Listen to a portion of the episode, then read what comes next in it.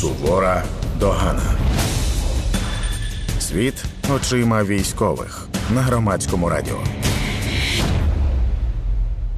Привіт, це Сувора Догана. Щочетверга на громадському радіо о 19.10 і при мікрофоні я, Аліна Сарнацька, і зі мною Макс Калєсніков. Добрий вечір. І Борис Хмілевський. Добрий вечір. І говоримо сьогодні про таке майбутнє піхотинці з тренажерки та проблеми з міністерством ветеранів. А будемо обговорювати у нас з міністерством ветеранів чи в них проблеми в міністерстві ветеранів. І будемо починати з теми майбутні піхотинці з тренажерки. Сувора догана. Отже, контекст. Цього тижня в Києві, Дніпрі е, та Харкові, наскільки я можу згадати, можливо, ще в багатьох містах в тренажерки прийшло ТЦК. Можливо, в ТЦК такий період тренажерки. Можливо, хтось з ТЦК вперше прийшов в тренажерку і виявив, що там відбувається, і скільки там молодих хлопців. Можливо, сталося щось іще, але е, вони прийшли. І триває хвиля народного обговорення цієї теми. Що ви про це думаєте, пане Макс? Я ще в зараз скажу це вересень, здається, чи жовтень. Я повернувся сам в зал після мені дозволили і сказали, не навпаки, треба займатися. Я купив собі абонемент. Я прийшов і офігів від кількості Е, мобілізаційного е, ресурсу, який там входить. І я прям кілька днів ходив, офігівав, навіть не стерпів і в Твіттері про це не писав. Ну і мені набіжали, одразу всі сказали: та ти що? Це там всі з ГУР, СБУ, Альфа, супер якісь е, підрозділи. І от я я здивувався, що вони всі саме в моєму тренажерному залі займаються. Але оце я затаїв. Я думав, блін, що як же як же ж так? Оце ходять, збирають, а тут там нікого не не буває, тому що ну це ж прям чоловіки і жінки, звісно, займаються, але чоловіків там вистачає. І от нарешті цей час настав, як то кажуть. Ми тепер забираємо людей в тренажерках. Ну насправді їх я не впевнений, що їх забирають, йому дають повістку на те, що треба прийти і оновити дані. Але сама по собі ідея, вона розумна з точки зору маркетингу, де я зараз працюю, бо ти там, де твоя цільова аудиторія, ти її знаходиш там, де вона знаходиться, даєш їй комунікацію відеоповістку, а далі вже треба їх з ними далі працювати. Так, е, Борис, який в тебе досвід з тренажеркою з ТЦК, і що ти думаєш про такі походи? Е, досвід з тренажеркою у мене такий, що я дуже регулярно займався в залі перед війною, і під час війни, коли я повернувся до періодичних відвідин залу в перервах між службою, мені було Е, по-людськи дуже прикро, що в людей є так багато часу е, регулярно займатися в залі, а в мене через армію його не було. Тому чисто по-людськи мені е, дуже приємно, що нарешті дійшла черга, власне, і до залів, ну, типу, до до якогось очевидного місця, де збираються фізично здорові люди, які досі не служать в армії. Але якщо говорити глобально, мені не подобається в цілому зараз е, наш підхід до мобілізації, тому що е, ну, в нас вона провалена об'єктивно. Ну тобто е, держава абсолютно не розуміє, що вона робить. Вся мобілізація відбувається з моєї точки зору з неправильної логіки з логіки, яка нагадує мені логіку Радянського Союзу, коли він проводив хлібозаготівлі. І коли вони не вдавались, то вважали, що єдина причина, що хлібозаготівлі провалені, це тому, що селяни крадуть зерно, значить, треба піднімати планку хлібозаготівель. От це була така радянська логіка, і в нас зараз така сама логіка. Якщо мобілізація провалюється, значить треба більше людей пакувати в бусики, вести в ТЦК, вилавлювати їх на вулиці і таким чином покращувати показники. Ну, типу, дуже мало в нас ставиться питання про те, що що саме людей лякає в мобілізації, чому вони не хочуть добровільно мобілізуватися як на початку війни. А ще менше задається питань, е, задумуються про те, що людей власне лякає не сам факт мобілізації, над яким працює дуже багато, щоб знижити страх. Людей лякає те, що відбувається після мобілізації. І я розумію, що в умовах повномасштабної війни ми не можемо обійтися без примусової мобілізації але дуже неправильно приходити до е, пакування людей в бусики до того, як ми спробували всі заходи з їх мотивування, а ми не робимо в цьому напрямку майже нічого. А давайте о, уточнимо. А от я просто не знаю. Я не відслідковував ці події. А хіба ж вони пакують? Е, наскільки я розумію, що ідея в тому, що люди не е, приходять, не виконують норму законодавства, вони не з'являються на поновлення даних. Ну, в нас об'єктивна така ситуація, що люди м- змінили місця свого проживання. Ну, я сам прописаний, я хоч і прописаний в Києві, і живу, зареєстрований, зареєстрований в Києві і живу в Києві, але живу на двох різних адресах.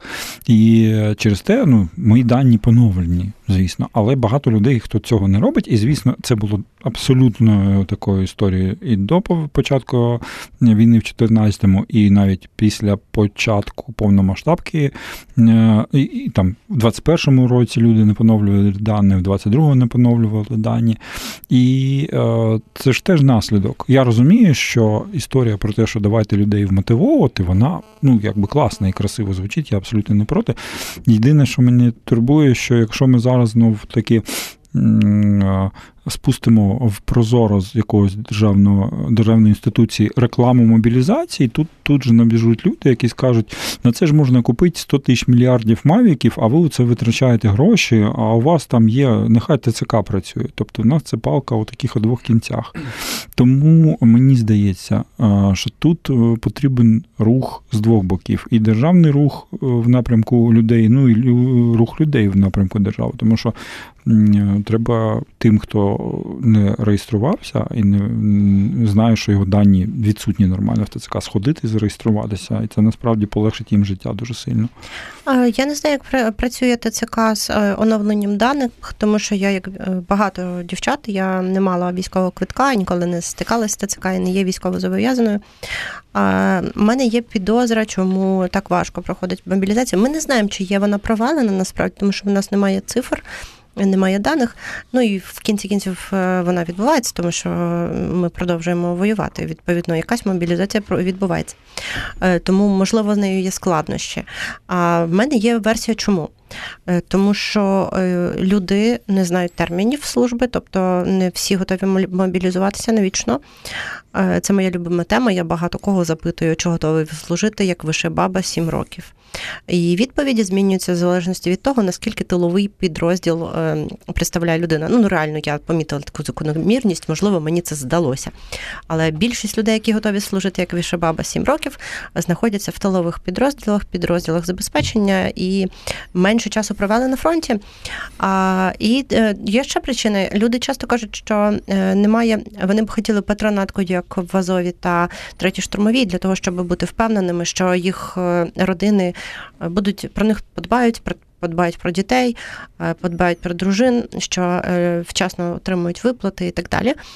Е, що про них подбають, якщо вони отримують травму або інвалідність, тобто це ще проблема соціального супроводу, патронатки. І такого плану. І, напевно, ще є проблеми з мобілізацією.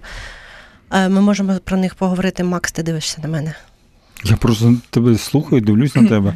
Чомусь Аліна завжди думає, що я, якщо на неї уважно дивлюсь, значить я хочу щось сказати. І, Хоча насправді що зараз я хочу сказати, але, але я можете на Ютубі побачити, як дивиться Макс на мене, тому що в нас є трансляція на Ютубі, а також дивіться нас е, в трансляції на Фейсбуці. А ще я не дам тобі сказати, а ще ви можете подзвонити нам по телефону 0800 30 40 33 0800 30 40 33 прямо всюди в студію і поговорити з ним голосом або написати нам Viber на номер, на номер 067 67 404 76 067 67 404 76. Будь ласка, Макс. Я думав вже взагалі, що ми по цій темі а слухачі мають знати, що ми домовляємося про теми, ну вони ж з'являються до ефіру в анонсах, тому ми домовлялися, що ми трошки будемо гнати і жартувати на тему цих всіх прикольчиків з приводу того, що скріншотики гуляють, якихось інструкцій, там як люди тримають оборони в спортзалі. Хоча після того, як я таку одну опублікував з якимось єхідним таким коментарем, мені написало, що це старий фейк, і він же давно там розвіяний. Але мені здається, що це ще ну, якийсь такий. М- Такий парадокс, ну, з одного боку, багато хто, як от Боріс, вважає, що це неправильно, але реакція, якщо це справді реакція, типу, а давайте ми зробимо інструкцію, бо я бачив інші дописи, що це правда, що правда, правдива інструкція, що робити, якщо зайшло ТЦК, що чоловіки всі мають там сховатися десь там далеко, а жінки прийти і казати, що чоловіки тут е, ніколи не працювали. Е, це ж викликає теж якусь несхвальну реакцію. Що ти скажеш, Боря? Е, я скажу, що е, ну, є пул об'єктивних проблем з мобілізацією, що вони пов'язані з тим, про що говорить Аліна, там відсутність терміну служби, неможливість нормально обирати посаду, якісь страхи. Ну, є ці речі, а є е, глобально, яка, на мою скромну думку, зараз виходить на перше місце. Е, коли почалась війна, ми, е, ну, люди, які пішли в армію, і багато людей взагалі. Обнулили свій кредит довіри до держави. Ну, тобто багато людей сказали, типу, неважливо, що було при цім. От зараз ми йдемо захищати цю країну, тому що зараз момент X, ми маємо її захистити. І держава цю довіру не виправдала, тому що держава постійно обманює. Особливо вона е, регулярно обманює людей, які стали на її захист. Ну тобто, е, всі пам'ятають про те, що ТРО не мало виїжджати зі своїх міст. ТРО зараз, звичайно, ну, аналогічна до сухопутки структура, яка воює всюди. Там добре, погано, ні, але держава обіцяла одне, зробила інше. Держава обіцяла цим людям цивільні зарплати їхні зберегти. Держава пройшло декілька місяців, скасувала ці зарплати. Держава обіцяла забезпечувати мобілізованих, їхні сім'ї. Держава пообіцяла, держава не забезпечує. І таких речей дуже і дуже багато. І в нас є величезна криза довіри до держави. Бо зараз, навіть якщо держава буде намагатися реформуватися і я не знаю, обіцяти людям, яких будуть мобілізовувати золоті гори, величезні зарплати, відпустки, соціальні пакети і кожному пакаділаку, проблема в тому, що ніхто в це не вірить, тому що свої попередні обіцянки держава не дотримувала. І нам треба в цю сторону починати думати, як нам повернути цю е, довіру е, людей до держави, хоча б в якомусь форматі. Не брехати. Ну як варіант, в тому, що е, ти перерахував речі, на які дійсно важко вплинути, тому що е, не було стратегії на довгу війну, тобто була спочатку, можливо, стратегія на коротку. Це все зрозуміло, але хоча б не брехати, тому що ставлення до людей, як до малих дітей, яких треба тільки заспокоювати, не казати їм правду і так далі, це вже не обставини це просто брехня. І я не впевнена, що ми мали в цьому потребу постійно заспокоювати людей і зараз продовжувати заспокоювати їх е, обіцянками, е, там, які навряд чи можна виправдати. Максим? Так, от, звісно, я хотів все ж таки жартів, не буде, я так відчуваю. Шановні е, глядачі Ютубу і слухачі радіо, у нас шоу якось не пішло по напрямку Веселощів. Ну, я, нагадую, чогось. Е, я нагадую, що це Сувора Догана. Е, свідомий вибір кращих ну, коли програма ми трьох так, військових. Коли ми її так називали, ми все ж таки думали, що це трошечки з, з самоіронією, а вона щось вийшла з чату. Е, повернемось до засад існування нашої держави. Просто а саме... ми унила говно разом з Борисом. А ти мала бути посередині. Да, я вибач. Да, ти прийняла позицію, тому вибачте, пані. Вам сувора догана.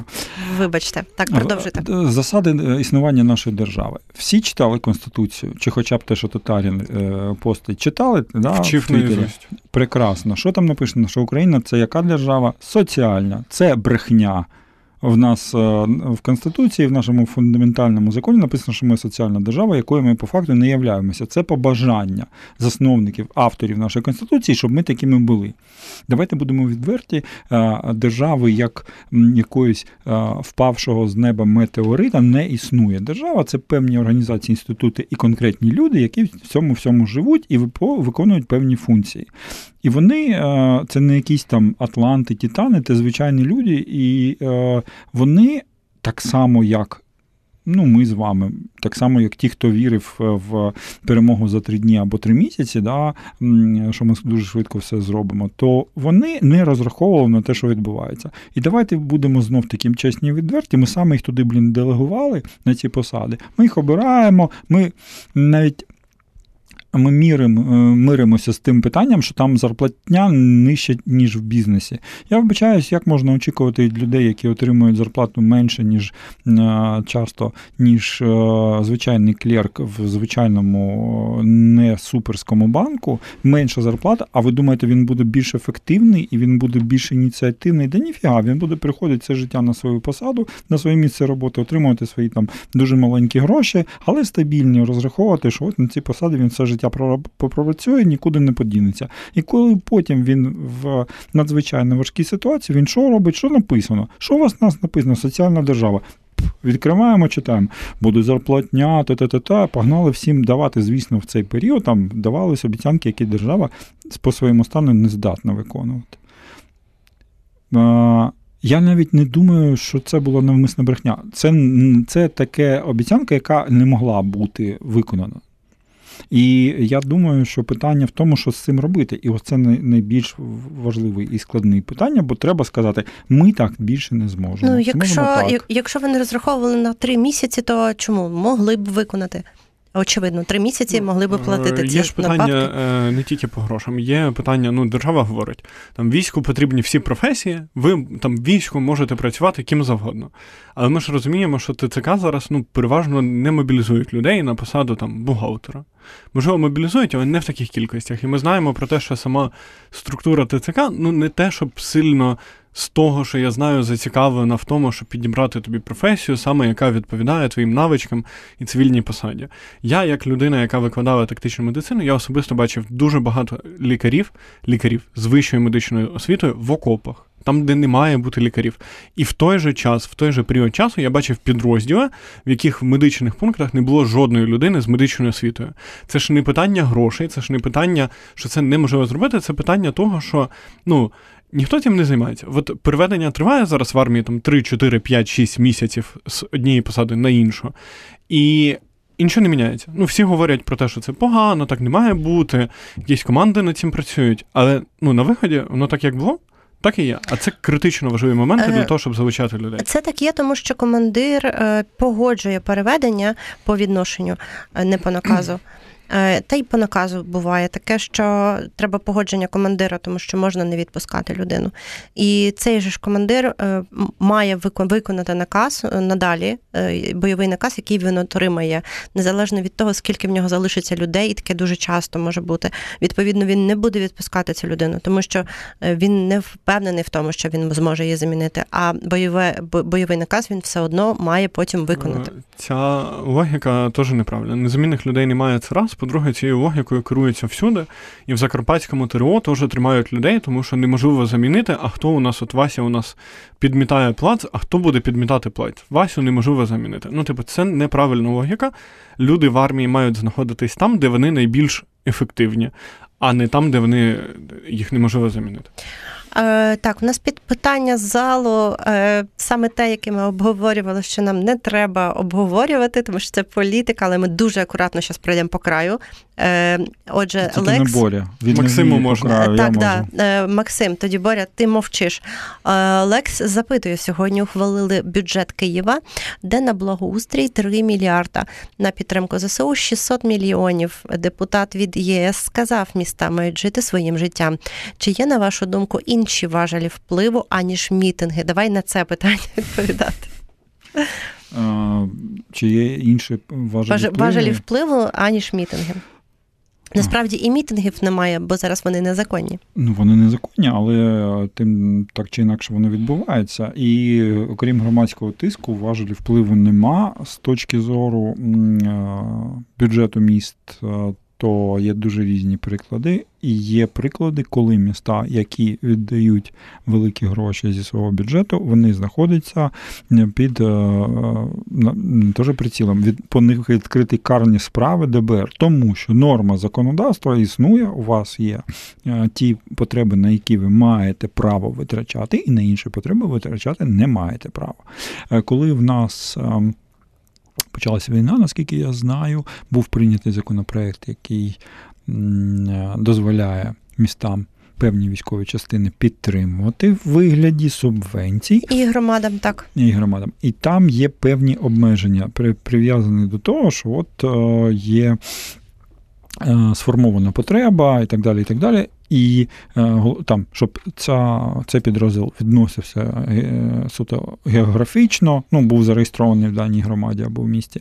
Тому Зараз, коли так відбувається, що деякі міста, і це системна проблема, вони, попри все, вирішили допомагати іншим підрозділам, які звертались за допомогою, і потім до них приходять і відкривають карні справи. Жоден чиновник не захоче потім присісти, хоча він такий собі патріот. Це перша історія. Це потребує комплексного рішення. Далі, звісно, я згоден з тим, я читав теж про це, що Київ, який збирає величезні суми військового ПДФО, має весь його відправляти на потреби армії, в тому чи іншому вигляді, або в вигляді субвенції, або в там в якихось закупівлях. І для того він має отримати право на це не тільки Київ, взагалі міста.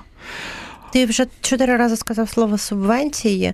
Якби це я була нашим перевод слухачем... грошей. Це просто напряму гроші віддали. От там Просто ікс якби... мільйонів віддаємо. Це називається субвенція. Якби я була грошей. нашим слухачем, я би просто перестала слухати на не перше слово, на першому слові ну, субвенції. Це тебе, якби ти сказала, тебе перестали. А коли я кажу, люди думають, яка розумна людина, які слова знає. Люди, напишіть, будь ласка, нам на студійний Viber або в YouTube, як ви реагуєте на Максима, і чи реагуєте ви так, як він каже, тобто думаєте, що він така розумна людина. А я нагадую, я думаю. А, тебе я не запитувала під, під Лиза. Е, а ви слухаєте Сувор Догану.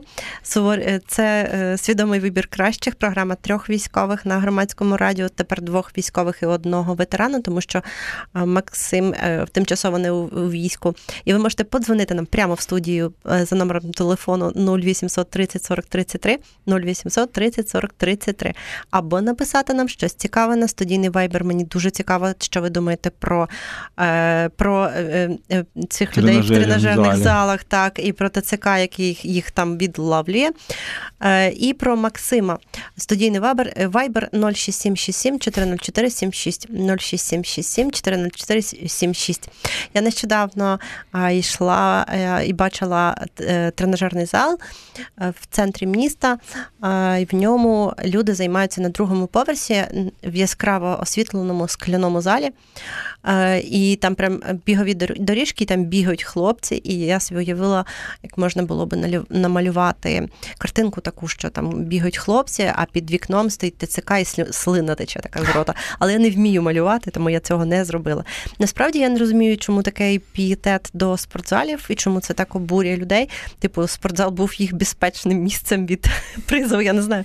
Ну тому що чому не спортзали? Насправді я людей обурює не спортзали або якісь місця, людей обурює несправедливість. Тому що ми бачимо, що від армії можна відкупитись, відмазати, виїхати, зробити все, що завгодно. В кожного є брат, кум, сват, який купив собі інвалідність, купив дружині інвалідність, купив ще комусь щось, а за тобою приходять спортзал. Людей е- обурює не місце і не процес мобілізації. Людей обурює несправедливість розподілу, обов'язку захищати країну.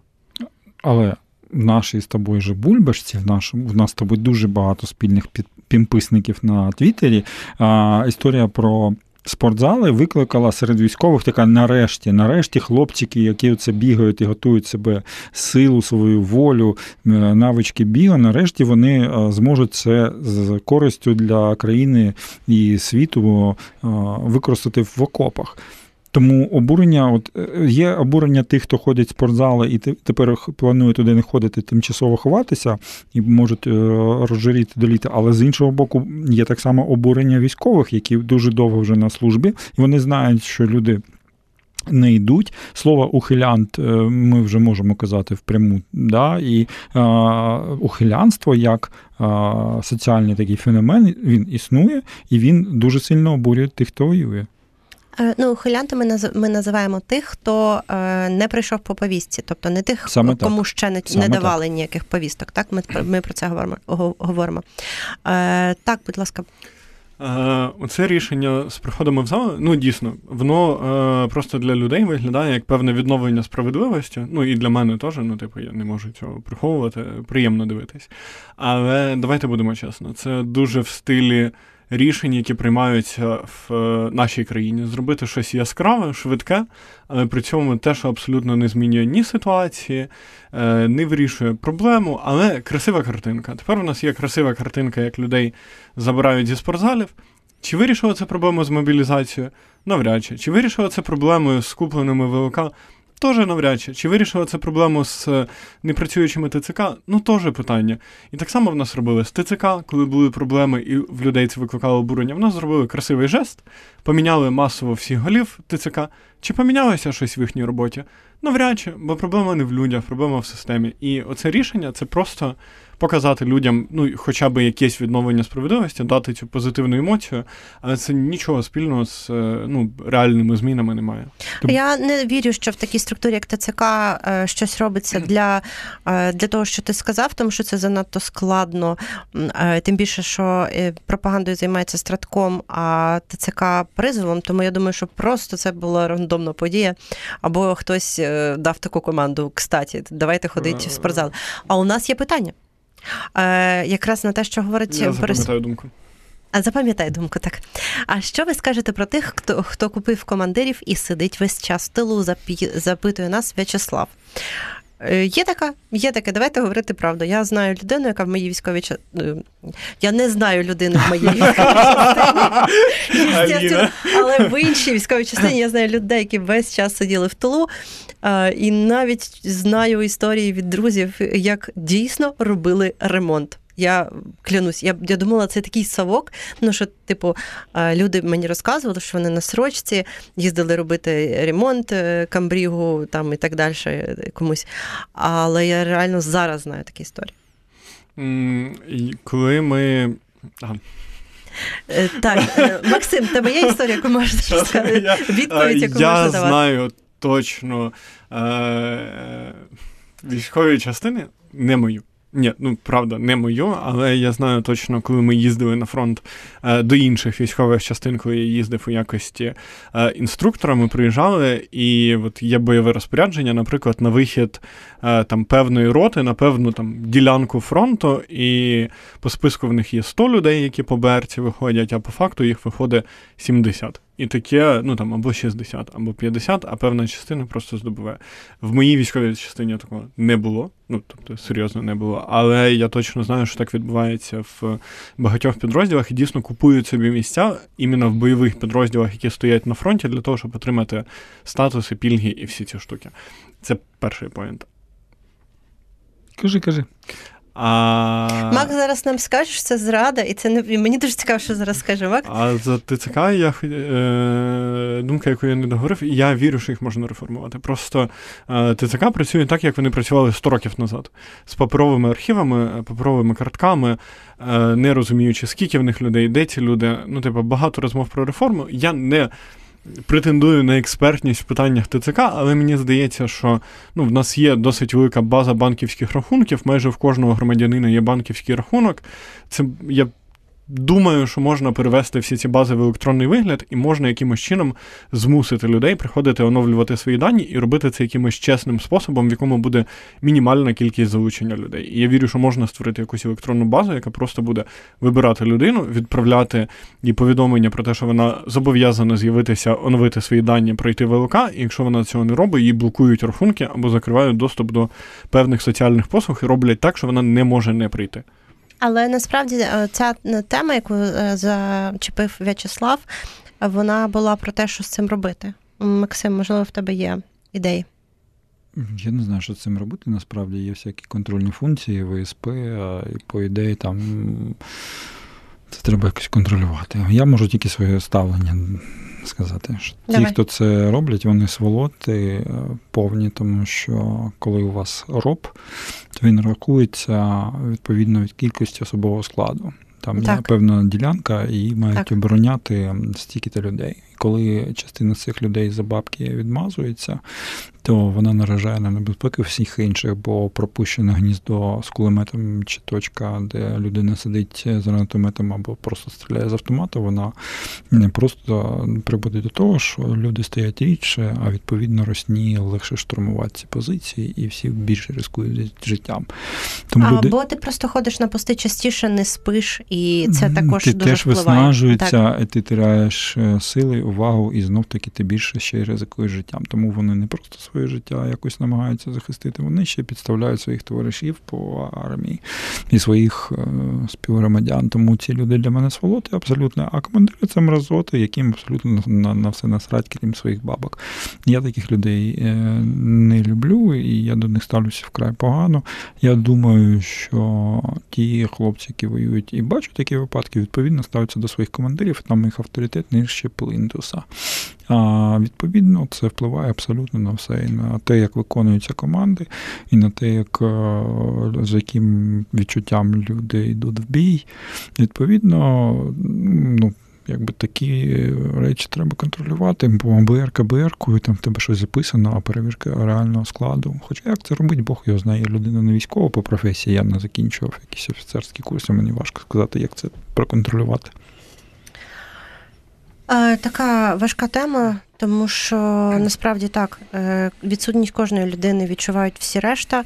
А, навіть якщо командира не поважають через те, що дуже важкі переводи, людям все одно важко з цього підрозділу кудись перевестися. Тому це не така ситуація, як е, іноді описують в соціальних мережах, чому ви не підете. Так, а з іншого боку, є таке, що ми дуже розділені, і, можливо, я не знаю, чому я це саме це кажу, це несподівано. Е, Можливо, дійсно час єднатися і підтримувати е, один одного. Е, Я маю на увазі серед людей, які е, сидять в тилу, не сидять в тилу, тому що у нас дуже сильна оця е, така таке ставлення навіть е, до людей, які там, е, наприклад, працюють в ППО і вони не можуть знаходитися на лінії фронту, там не знаходяться.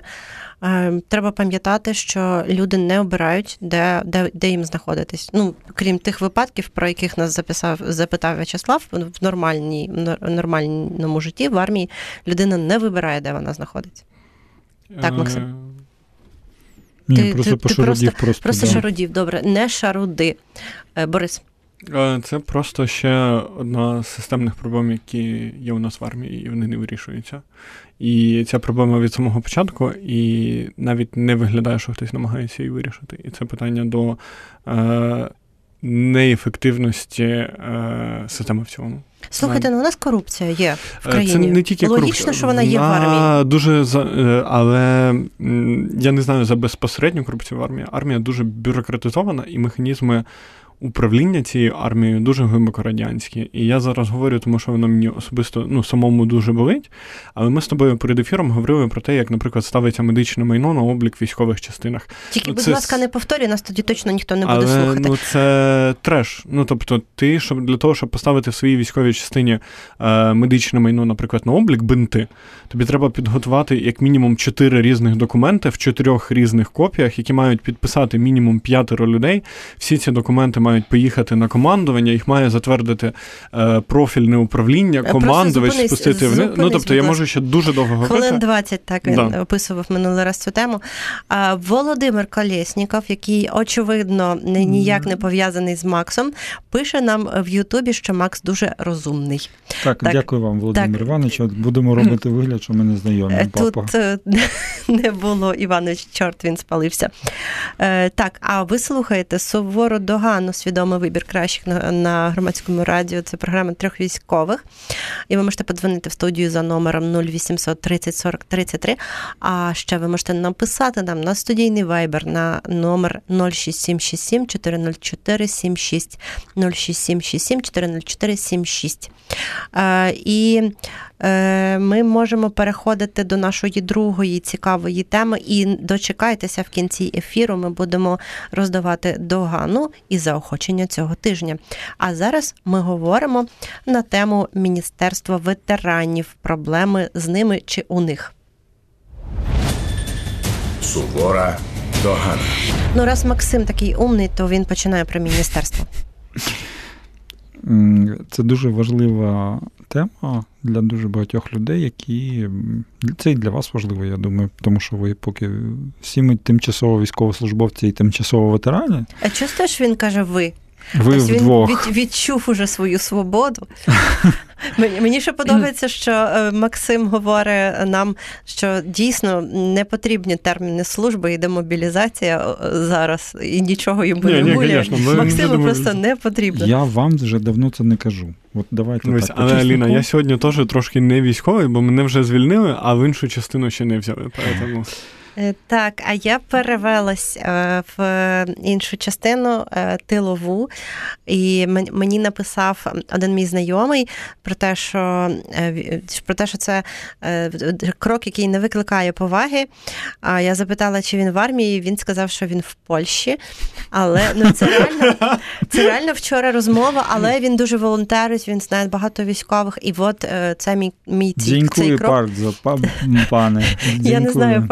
Польсь, тому е, так, я думаю, е, ми можемо продовжити. Да, Будь Міністерство ласка. ветеранів не дуже смішна тема, тому що вона знов поновилася через дві дуже важливих події е, днями. Минулого тижня, здається, якщо я нічого не плутаю, Міністерство ветеранів презентувало ескіз того, як буде виглядати національне меморіальне військове кладовище біля Києва. І це поки що ескіз, хоча до кінця року, згідно постанов уряду, це військове кладовище мало запрацювати. А я вже. думаю, воно мало е, запрацювати до кінця 2015 року. Десь, Десь так. поруч з музеєм Революції Гідності, який мали побудувати 10 років тому. Давайте так.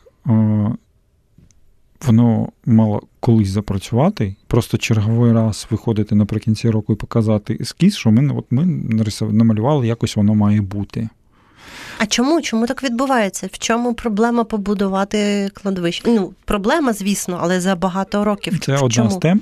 Я просто заглибився. Е, Громадська рада при міністерстві е, вона висловила свою недовіру мі- міністерці, яка керує всім, що там відбувається, і відповідно має нести відповідальність. І вони зробили такий витяг по тих речах, які мають бути зроблені. І ну, відверто простіше перерахувати, що зроблено, ніж те, що не зроблено. Причому е, насправді дуже багато речей. От ми говоримо, що постійно вистачає грошей, люди не відчувають те все десятки мільйонів, там майже 160 мільйонів гривень, які були е, забюджетовані, які могли бути виділені на психологічну реабілітацію ветеранів.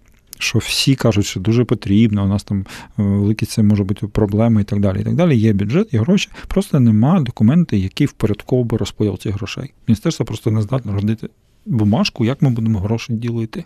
Це Ну, робиться рік. Командування медичних сил не здатно е, родити опис турнікета. Командування медичних сил, я тобі розчарую, не, не мусить цього робити. Мусить. Бо це, є військово-медична академія, і був для того департамент, який е, був департамент міністерства, і знаєш, він знов створений. Ми про це з вами говорили вже в передачі. Там все ж таки, мені здається, це має робити міністерство. Стандарт робить міністерство, а вже безпосередньо війська, які Е, стандарти виконують. Давайте зараз про міністерство ветеранів. Е, Гроші, які е, розподілені на медичну допомогу, використані тільки на 60%, хоча гроші є. Вони просто не роздані людям. А, багато, ну, коротше, дуже багато речей, які навіть маючи можливості, вони не зроблені. Чому? Чому так відбувається? Чому? Твоя версія. Е, Перша версія в основі там а, сидить якесь планування, і треба розробити концепцію. Вона не розроблена, вочевидь, тому що люди, які її мають розробити, не знають, як це робити. Уяви себе на місце. Я трошки мав дотичність до державних структур, ну там знав, як трошки відбувається. І якщо в тебе є державний бюджет, нема жодного міністерства, яке не робить все, щоб його якось витратити. Тому робиться все можливе, щоб тобі ці гроші залишили. Вигадуються навіть зайві речі, якісь там, ну там, умовно кажучи, е, на, на четвертий квартал всі стараються зробити все, що завгодно, щоб свій бюджет як, е, виконати, як це кажеться. Так от тут питання в тому, що люди навіть не пропрацювали процедури, які можна задіяти. Да, вони не прописали це, і гроші не витрачені. Це, це, Ну, це якась така управлінська повна імпотенція. Але ну дивись, от сижу я в міністерстві ветеранів, і я є, наприклад, заступником е, там когось там. Е, і якщо мені треба зробити процедуру, яку я не вмію робити, ну особисто я е, знайшла би людей, які вміють, створила б з них робочу групу реально з громадськості. І в мене був би якийсь там перший драфт цього так вона документу. є, ця група є. Є громадська рада. Більше того, я Тобто проблема, напевно, не в цьому. Там Борис щось хоче сказати. Може, у нього є. Так, е, ти говориш про те, що треба залучити громадськість, да? і я не розумію, для чого ця прокладка у вигляді Міністерства ветеранів взагалі існує. Я не вірю в ефективність держави, особливо в таких питаннях. В Україні це працює таким чином, що якщо ти хочеш створити проблему в певній сфері, ти створюєш міністерство, яке буде займатися цією проблемою. І от навіть якщо їх там не було, вони з'являться разом із бюрократією. Моє глибоке переконання, що Міністерство ветеранів не має бути. Це не та функція, якою має займатися держава. Держава має давати гроші на ветеранів у вигляді грантів, якихось субвенцій на громадські організації. У нас є величезна кількість громадських організацій, які ефективно виконують ту функцію, яку намагається виконувати Міністерство ветеранів. Я впевнений, що 10 мільйонів гривень, які спущені у вигляді грантів на ветеран хаб, будуть в тисячу разів ефективніше використані, ніж 10 мільйонів гривень, які будуть віддані Міністерству ветеранів. От я не вірю, що воно взагалі потрібно. Його треба або зву... ну, його треба максимально звузити, і його функція може бути хіба що роздавати гранти на якихось дуже прозорих умовах ветеранським організаціям. Є, ну, найкраще потреби ветеранів знають ветерани. Тому гроші на ветеранів треба давати організаціям Але ветеранів. хтось має будувати державну стратегію, хтось має будувати кладовища, хтось має займатися взагалі пам'яттю, яка є важливою в Україні на майбутнє. Більше того, я тобі скажу, що ідея дати ветеран хабу 10 мільйонів це дуже класна ідея. Питання в тому, що має бути державна процедура, це гроші, це процедура. Її має хтось зробити, хтось має знайти ці організації, так. певним чином контролювати потім ці ці всі речі і так далі. і так далі. Тому якась структура соціальна при якомусь е, сфері, е, якась вона має бути. Я був на заході, де збирали багато кількість, е, велику кількість громадських організацій, які опікуються ветеранами, ветеранські фонди і так далі, де обговорювалося, що треба робити. Насправді робити дуже багато чого. Там дійшли до просто елементарних речей, що, наприклад, ти звільняєшся з армії, ти приходиш в ТЦК, і тобі мають дати набір документів, чого тобі, як ветерану, тепер положено. Що, На що ти маєш право, чим ти можеш скористатись, лікування, якийсь там догляд, можливо, тобі потрібні е, допомога психолога. Що для тебе держава робить? Якби ті, хто зараз звільняються, так робили, то у нас було б ну, і інше ставлення до цього. Бо люди виходять тут. До, до, Простий дуже приклад. У мене товариш, з яким я е, працюю зараз, е, він так само ветеран, е, списаний ну, тобто, за штат, ну, тобто, вже він не військово зобов'язаний після поранення важкого. Я його питаю: ти, ну, коли спілкувалися, от, е, готувалися теж до програми, і думаю, спитаю, ти лікуєшся, ліку... він лікується, а за свої гроші, за свої. В міністерстві є 600 мільйонів невикористаних грошей. Нема процедури. Чому, от, от якби ми знали, що воно таке є, і він міг би подати заявку, все краще працювало. Тому Нехай це буде не міністерство, якщо ранг такий, як не знаю, яка служба, яка організує процеси, які не поставлені, має бути. Просто ця служба використала би на своє існування менше грошей. Я думаю, це має на увазі Борис. Да. Е, не тільки ветеранів, коли я отримала ОБД, звісно, тільки через рік. Е, після того, як е, мала би. Мені ніхто не пояснив, що на що я маю право. Це мене насправді вразило, тому що ну, я думала, хтось дасть мені ОБД і там там інструкцію дасть. Що Квитки мені... тобі дали на потяги? Да, мені дали ОБД і квитки, але справа в тому, що квитки, талони Е, ці можна використати лише фізично в касі. А коли тобі дають е, там твої дні відпустки, то ти точно не хочеш витрачати півдня для того, щоб поїхати в касу і фізично купити цей талон. Тому Укрзалізниця запустила додаток для купівлі квитків військовими минулого тижня. Так. А чому ми не знаємо цього? Чому Тепер знаємо. Чому Міністерство ветеранів не повідомило нам про це? Так. От у мене питання. Скажіть, будь ласка, от як ви думаєте? Ми наймаємо міністра, нехай називається міністром, зарплатою 1 мільйон гривень на місяць. Так, І так. він робить ці процеси, організує команду, набирає, да, робить ці процеси, запускає it додаточок для ветеранів, де все прописано, де ти нікуди не ходиш, ти раз тобі ти прийшов звільнятися, тобі на на смартфончик встановили, ти все знаєш, все робиться. Але ми сплачуємо цьому міністру мільйон гривень на місяць. Або ми залишаємо поточну зарплату 40 тисяч, плюс вони всі там... 40 тисяч отримує міністр. Щось таке. Тобто це менше, ніж я заробляла до е, менше. армії. Це в будь-якому, навіть якщо не 40, це менше, ніж ти заробляла до армії. І от залишаємо це, тому що ж ну як же це сплачується ж державні гроші. І у нас воно так не працює. У нас ідуть, у нас там в міністерстві, до речі, 40% здається, якщо, а може навіть і більше вакансій. Тобто люди не хочуть працювати за гроші, які сплачує держава.